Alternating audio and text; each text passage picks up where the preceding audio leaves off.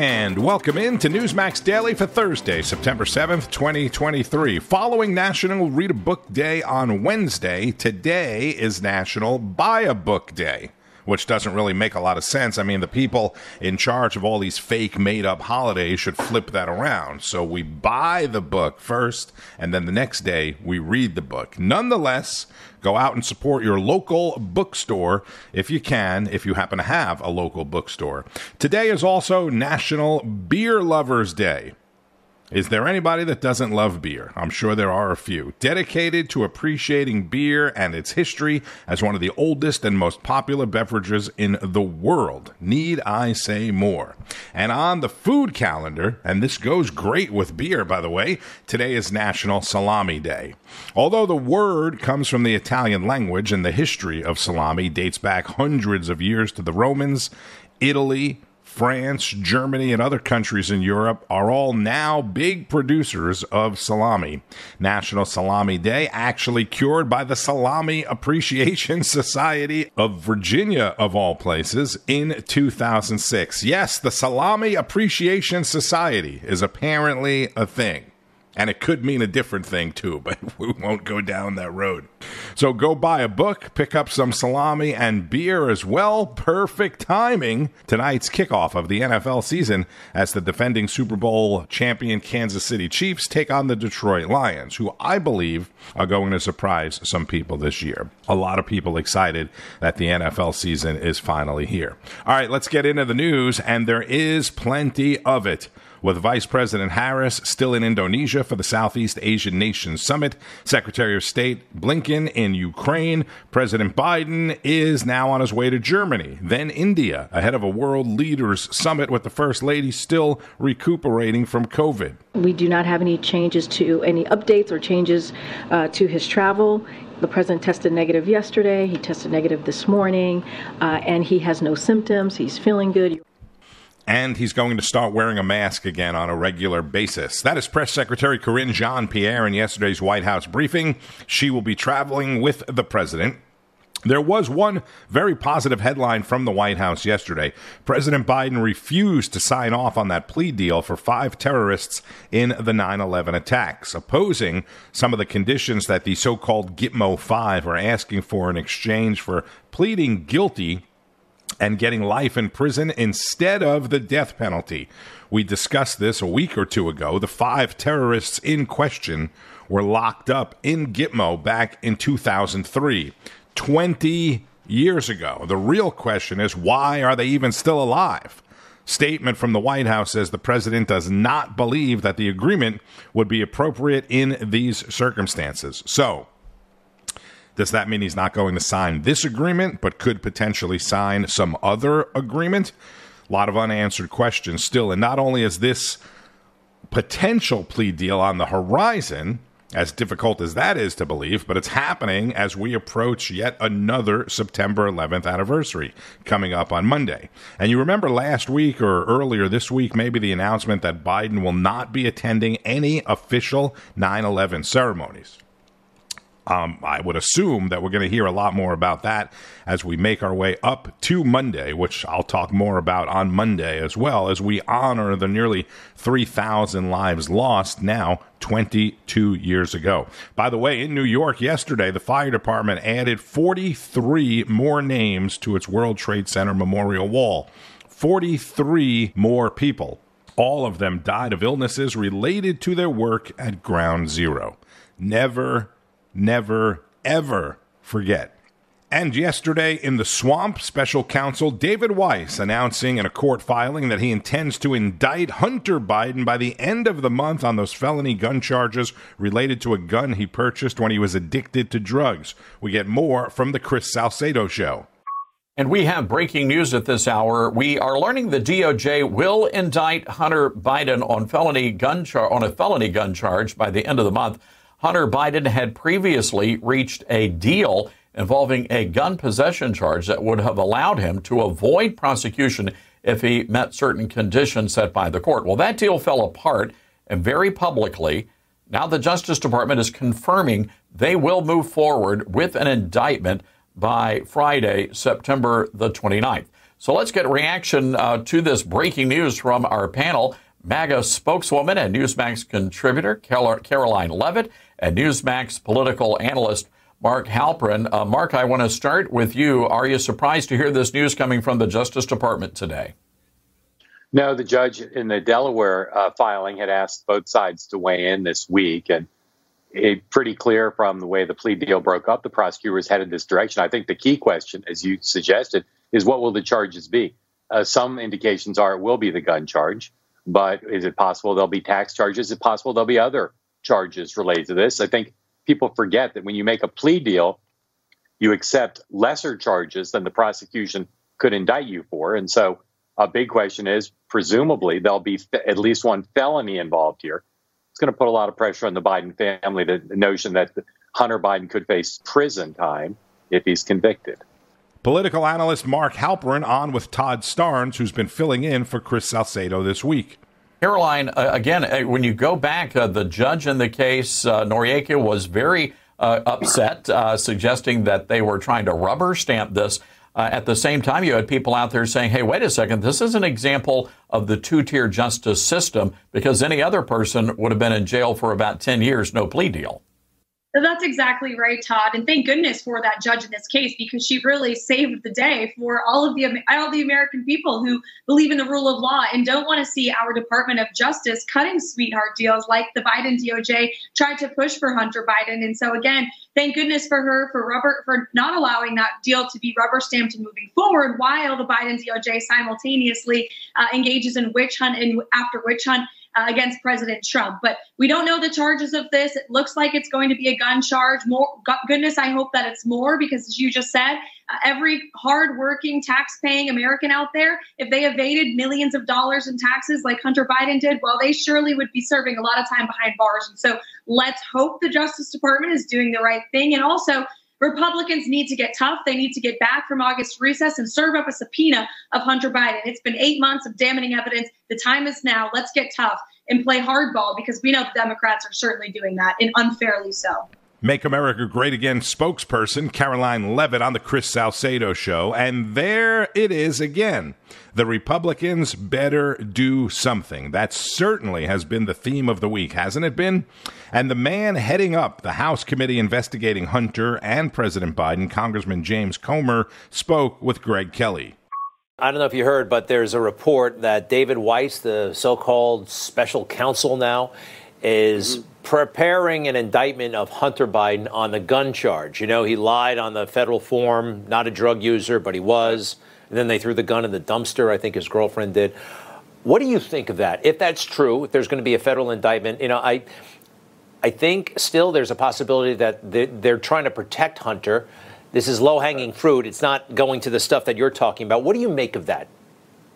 Well, this is low hanging fruit. I mean, Hunter Biden has committed at least a dozen crimes. This one would be a distant 12th place on the list of the 12 crimes that he's committed, a distant 12th place. So, you know, this isn't something that I'm concerned about. We haven't even really looked into this one because it, it, it you know, small fries compared to money laundering, tax evasion, being an unregistered foreign agent, uh, to to the the wire fraud, to racketeering. The list goes on and on of major crimes that people serve long years, long periods of time in jail yeah. for. This gun crime, uh, you know, I'm watching. You know, Weiss has an opportunity to clear his good name to prove that he's not a puppet of Merrick Garland. But you know, to start with this, uh, really doesn't get me very excited. I mean, Hunter Biden's sure. committed a dozen crimes, and this is the least serious of all of them. Congressman James Comer, happy you're on the case, sir. Best to your committee, and keep in touch, Congressman. Thank you. Greg Kelly reports now at 9 p.m. Eastern with Kentucky Congressman James Comer, chair of the House Oversight Committee. Now, check this out. Journalist Matt Taibbi also now referred to as the Twitter Files journalist, spoke with Rob Schmitt about national journalists killing stories or knowingly not reporting all the facts in Biden corruption stories. I'm sure something that's pretty offensive uh, to you. Uh, it's interesting for a couple reasons. First, it's just more proof that uh, Biden clearly has been in on whatever this scheme is that that uh, the family the family business. It also, though, this reporter from Bloomberg, who I'm not sure we have identified yet, um, but basically working to help kill her own story because obviously it seems her politics got in the way. Yeah, unfortunately, that's not surprising at all. Um, I, I, know a number of reporters who work for uh, major news organizations who um, tried in various ways actually to report on this story and had trouble getting past their own editors even when they had newsworthy material. In this case, it looks like the reporter was actually the one who didn't want to go after the story, which is even worse. I've seen that as well. Uh, there were stories like that in the Twitter files uh, involving things like Project Alabama, where reporters knew uh, about misdeeds that were going on and held the information until it was politically convenient to release. So that's not surprising, uh, but it's very, very sad and speaks to the degraded state of our business. Award winning independent journalist Matt Taibbi on Rob Schmitt tonight. Meanwhile, a new CNN poll, CNN, shows a majority of Americans, a majority of Americans now believe that the president did have some involvement in his son's business dealings. As I said back on Friday and then again on Monday, Governor DeSantis meeting with Joe Biden in Florida would be a huge story. And then DeSantis not meeting with the president was going to be a big story and a political football. Ronnie D., my governor, and Eric Bolling's governor, was on Newsmax with Eric last night. Any doubt that we're headed squarely into the heated point of the 2024 presidential election season? Let me set the record straight right here, right now. It's here, and so are the attacks. When Florida Governor Ron DeSantis puts his own state's needs first rather than meeting with the climate change toting Joe Biden during his visit to the hurricane hit state, our state, my state, I thought to myself, great move, Governor. But the governor's fellow presidential candidate, Chris Christie, slammed the decision as politicizing the hurricane. Listen we shouldn't be playing politics with this stuff. And but Governor DeSantis has always played politics with this. He voted against Sandy aid in 2012 as a member of the House, and now he wants aid. All right. Well, let's let the games begin. Florida Governor and 2024 presidential candidate Ron DeSantis joins us now. Governor, uh, you heard him. oddly enough, I was in New Jersey when Sandy came through, and he was my governor. Now I'm down here, and I listen. I think you're handling this right. And and as I said not meeting with Joe Biden was the smartest thing I think politically that you, you could have done. The last thing you want is him talking about climate change and you're standing next to him nodding. It was a brilliant move, sir. Your thoughts? Well, also, you know, what was I doing then, Eric? I was in the communities that were the hardest hit by the storm. And, and Joe Biden didn't go to those areas, I think correctly, because the whole security apparatus would have shut down the recovery. So I was exactly where I needed to be. We were in Keaton Beach, was where the storm, the eye of the storm came on shore. And then we were in Horseshoe Beach, which is probably the hardest hit area. You know, they had five, six feet of storm surge. There were people's homes that were washed away entirely. And so, you know, that's a really difficult uh, thing to have happen. Fortunately, there were no fatalities, but there was an awful lot of damage. Uh, the community was really reeling. Everyone is pulling together, but I was exactly where I needed to be to help the people of my state that were the hardest hit. That's not playing politics. That's called being a leader and doing what's right. Yeah, and I will tell, and Chris is on later. I will tell him in the audience that um, that that handshake, that embrace with with Obama at the time probably ruined his political career, at least as, as a conservative. Eric Bolling with Governor Ron DeSantis. And I mentioned the then Governor Christie, President Obama meeting several times in the past week or so. And I'm not disagreeing with Eric that it was bad for Christie, but I am going to stand my ground on I don't think it should have been as bad for Christie as it was. I don't think political rivals coming together or putting differences aside in time of crisis to help Americans should be that bad of a thing. It should not be that political that it can ruin someone's entire career. Sure, you could disagree with it. You don't have to like that they're meeting. You can disagree with me, that's fine, but it doesn't have to be like the end of the world. Even if DeSantis would have met with Biden. Like I said, there was going to be all kinds of talk about it and photos and videos and edited videos. And maybe it would have been bad for DeSantis in the eyes of some people. Maybe it would have been really good for DeSantis in the eyes of some people because of the whole climate change thing and Biden's agenda probably was good, like Eric said. But again, I don't think that in these times of emergencies, these massive crisis situations that affect hundreds of thousands or millions of Americans' lives, that it should become such a big political football. All right, back to the interview. Uh, we noticed that Joe Biden is now saying that he's going to wear a mask in the White House. What brings up the question is this whole new COVID push that seems like it's coming from the left and the administration. Do you think this is in preparation for a 2024 run where Joe Biden can hide out in his basement the way he did in 2020? And tell us, let's, let's talk about little, a little bit about how you handled COVID.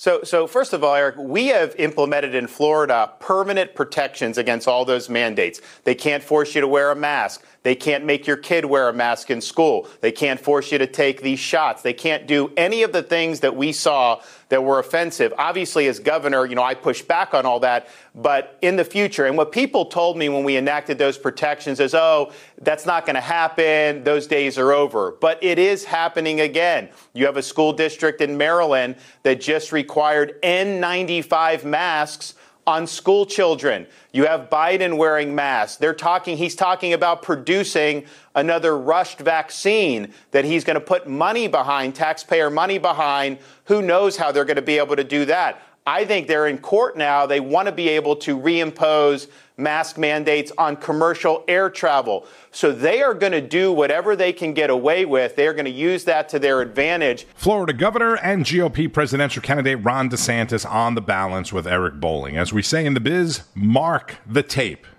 because a lot of what they said there could come to fruition. As Russian President Vladimir Putin continues threatening using nuclear weapons in the war on Ukraine, tensions with the rest of the world, including the United States, are continuing to rise. Wednesday, the same day Secretary of State Blinken showed up in Ukraine, the Pentagon ordered two squadrons of nuclear capable stealth fighter jets to a British airbase, giving the U.S. easy access to the skies above most of the we- of uh, Western Europe and into Russian territory as well. Secretary Blinken in Ukraine. The assistance includes an additional $175 million in drawdown authority that will provide significant support for Ukraine's air defenses. We get more from this morning's Wake Up America. Good morning. Welcome back into Wake Up America. Let's go to the war in Ukraine as the president's foreign policy continues to be put to the test. Arms negotiations between Russia and North Korea continue. Secretary of State Antony Blinken surprising everyone visiting Kiev yesterday and announcing another $1 billion aid package as President Biden heads to India today for the G20 summit. Joining us now for reaction is Chairman of the U.S. edition of Spectator magazine, Andrew Neil, and retired U.S. Air Force Brigadier General Blaine Holt. It is a pleasure to have you both on. Uh, General, you know, a lot of people would have liked that billion dollars to go to the people of Maui. We still don't have an accurate death toll. Uh, that fire breaking out almost three weeks ago now. A real tragedy, yet the 45th aid package instead in the form of a billion dollars for Ukraine. Your reaction to that? Yeah, I'm sickened by it as an American, and I'll tell you why. You've got $700 one time payment to the Lahaina victims. We don't even know where the 2,000 kids are yet. And so that's where that ends. Meanwhile, you have the FEMA folks, their first hotel rooms over there at $1,000 a night. Um, the average, so if we look at the Ukrainian population, um, what's been authorized comes out to about $3,700 a Ukrainian for this entire thing, with more to come. So it's it's America, this isn't lost on Americans yeah, at all. You make a great point. FEMA, uh, they're staying at the Four Seasons in the Grand Wailea, uh, two of the most luxurious hotels in Maui. Rob Finnerty, host of Wake Up America on Newsmax with retired Air Force Brigadier General Blaine Holt. Looking at Wall Street, the market's off to a rough start today. This after the Dow Jones Industrial Average closed down more than 200 points yesterday. This is uh, all related to more Fed talk. We actually had a better than expected initial jobless claims number coming in this morning, but markets are in the red. And don't forget, Newsmax is available on most major cable systems like AT&T, Cox Cable, Comcast, Spectrum, Xfinity, Dish, DirecTV, and many others. It's also on your favorite platforms like Apple TV, Amazon, Roku, and others. And make sure you have the Newsmax app downloaded on your smartphone. It is free, it's easy to get, and then you can watch all of your favorite shows anywhere, anytime. Enjoy the rest of your Thursday, already inching up on another big Friday and keep on fighting the good fight. News breaks every minute, every day. You need the app, the Newsmax app. Find it free on your smartphone store. Then watch us anytime, anywhere.